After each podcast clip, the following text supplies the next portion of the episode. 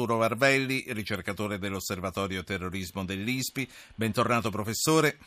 Buonasera. E saluto Michela Mercuri, che è professore di storia contemporanea dei paesi mediterranei a Macerata. Buonasera anche a lei, Mercuri.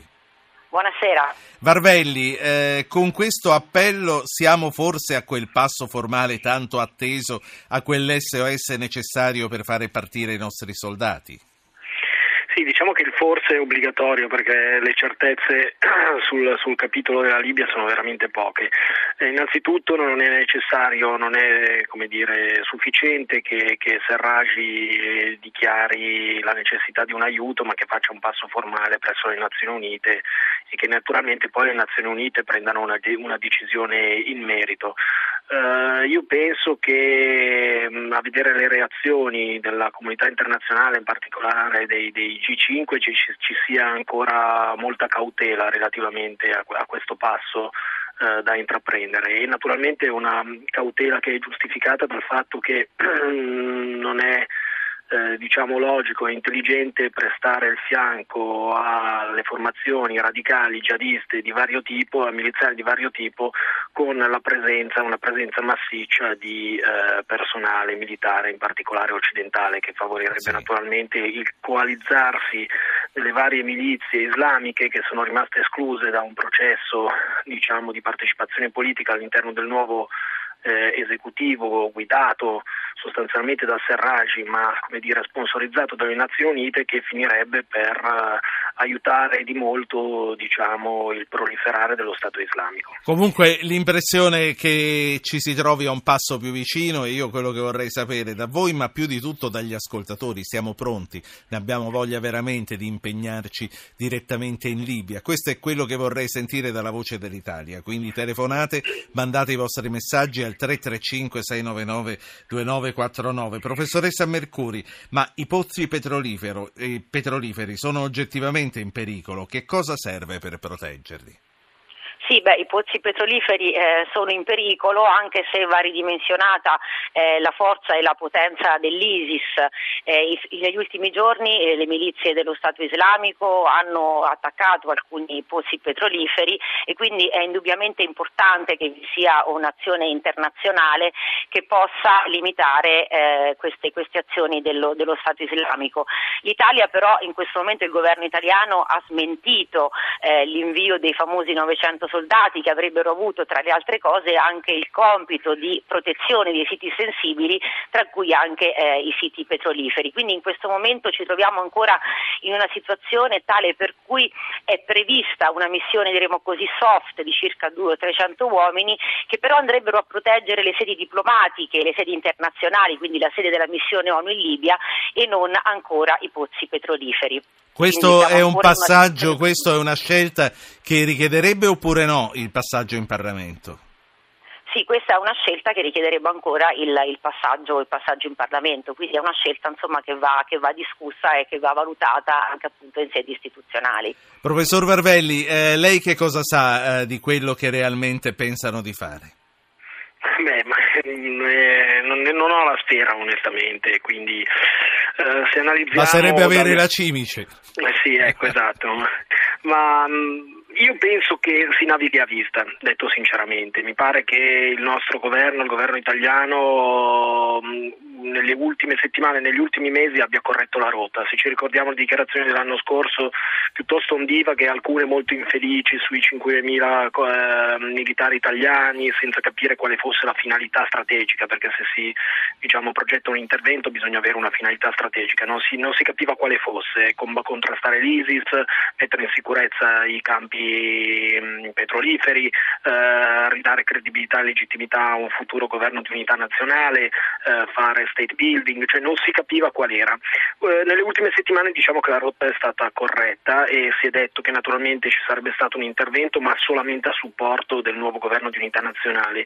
E di fatto il governo italiano ha ribadito che un intervento può essere fatto solamente su richiesta di un governo libico e solamente per supportare questo governo libico, quindi non ci dobbiamo aspettare eh, di essere in, in prima linea contro lo Stato Islamico. Perciò mi sembra che sia un po' surreale la richiesta di, di spiegamento di truppe, se così interpretiamo la richiesta di Serraj, eh, contro lo Stato Islamico direttamente. Io qualche, penso... qualche parallelo può essere fatto con l'impegno Erbil o è completamente un'altra cosa?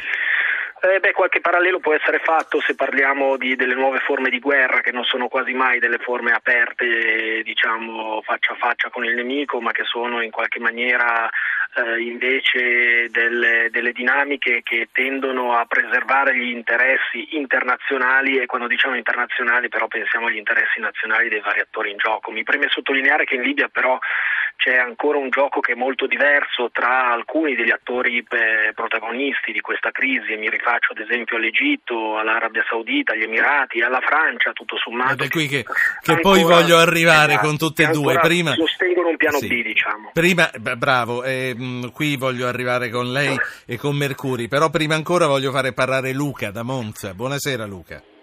Buonasera.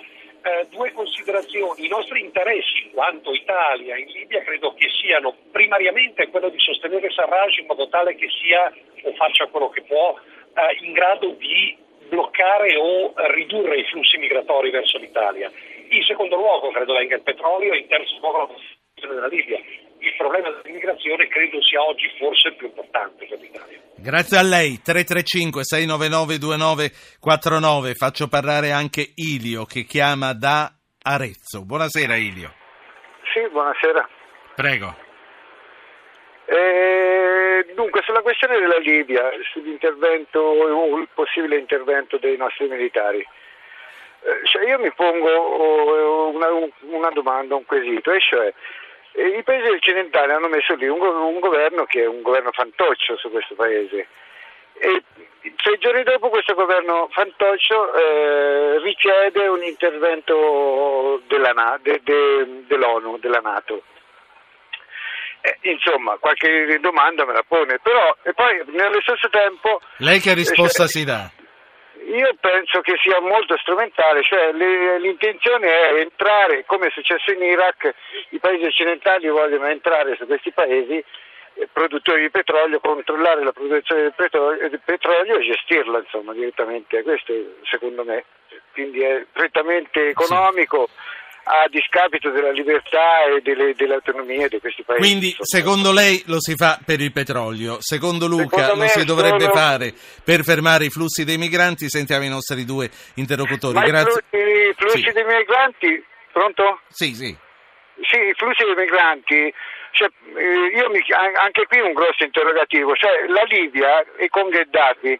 li fermava, è vero, ma come li fermava? Li riportava nel deserto e morivano nel deserto. La stessa, cioè, praticamente eh, si, i migranti si fermano, ma non si sa in che modo si fermano. È grazie questo. a lei, grazie a lei. Allora, Mercuri, eh, prima i migranti o prima il petrolio nella gerarchia della, dell'urgenza? Beh, eh, sono entrambe questioni urgenti. Io credo che innanzitutto la questione dei migranti sia una delle più urgenti. Eh, è stata da poco chiusa eh, la rotta balcanica, e quindi inevitabilmente la rotta mediterranea, cioè la rotta che parte dalle coste libiche della Tripolitania, Zuara, Sabrata, e si dirige poi verso l'Italia, è una rotta che probabilmente nei prossimi giorni, nei prossimi mesi più caldi estivi, avrà sicuramente un incremento. In questo contesto eh, una delle priorità è quella di eh, cercare di limitare eh, questi flussi. Si è parlato di farlo con il modello turco, che è un modello un po' opinabile, cioè, opinabile, cioè dell'accordo che eh, l'Unione Europea ha fatto con la Turchia. Questo accordo però è difficilmente applicabile alla, diciamo, al caso italiano, perché in Libia, come giustamente diceva il professor Varvelli, non c'è ancora un governo stabile, e quindi è impossibile fare un, un accordo con questo governo. C'è una missione che è l'EUNAVFOR Med, che va rafforzata, e anche in ambito NATO va rafforzata la missione. Di questo si è discusso anche appunto ad Hannover, nel, nel vertice di Hannover, quindi procedere in questo senso. A proposito de, della rotta via mare, eh, i dati sono di oggi, sono centottantunomila quelli che sono arrivati via mare in Europa, quindi Italia ma anche Grecia, nel solo duemilasedici più di milleduecento nello stesso periodo non ci sono più, sono morti, non sono riusciti ad arrivare alla meta. Professor Varvelli, eh, governo fantoccio, dice Ilio, che è stato messo lì da noi per poi chiederci di intervenire. È così? C'è questo rapporto di causa-effetto? Beh, insomma, nel governo Fantoccio forse è esagerato, però se, ci, se guardiamo alla dinamica della crisi libica e al ruolo delle Nazioni Unite possiamo certamente dire che questa è una sorta di neoprotettorato, perlomeno, no? Ed è, ed è qua, è tutto, si basa tutto sulla questione della, della legittimità, che a mio giudizio non è solamente una questione formale, ma è una questione sostanziale. Dobbiamo dare un po' di sostanza alla legittimità di questo, di questo governo, perché non appaia un governo Fantoccio, quindi, come dire, non avere un voto in Parlamento, eh, avere subito la chiamata alle armi da parte di Serraj certamente non lo aiuta dal punto di vista della legittimità.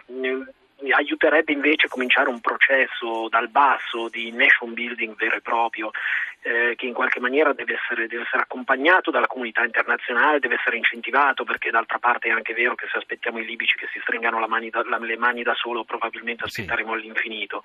Quindi eh, un processo che deve essere accompagnato, che è stato anche forzato naturalmente per certi versi, bisogna essere molto cauti e sensibili. Da... Sì. Per non far deragliare tutto. Da, da tutte e due vorrei sapere ora, dal professor Varvelli, dalla professoressa Mercuri, quale gioco attribuiscono all'Egitto e alla Francia, a questo punto riferendoci alla Libia. Varvelli e poi Mercuri. Beh, insomma, il gioco dell'Egitto è piuttosto, è piuttosto evidente. Il gioco dell'Egitto è quello di assicurarsi un paese, la Libia in particolare, un'area, la Cirenaica, che le sia amica, che le sia amica, che non le sia avversa, e l'amicizia e che gli dia petrolio.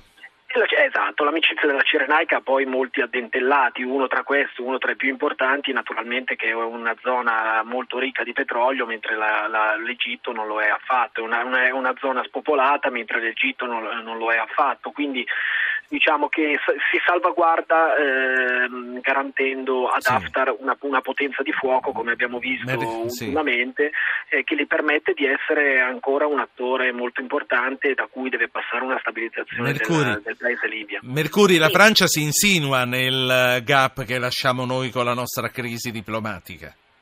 Le, sì, la Francia si insinua, si insinua in Libia. Il, il ministro degli esteri francese di recente si è recato in visita a Tripoli, ma nel contempo eh, sostiene a Tobruk le milizie del generale Haftar. Ma le, le, la Francia si è infilata anche nelle larghe maglie che noi abbiamo lasciato nei rapporti egiziani dopo, eh, il, caso, dopo il caso Regeni.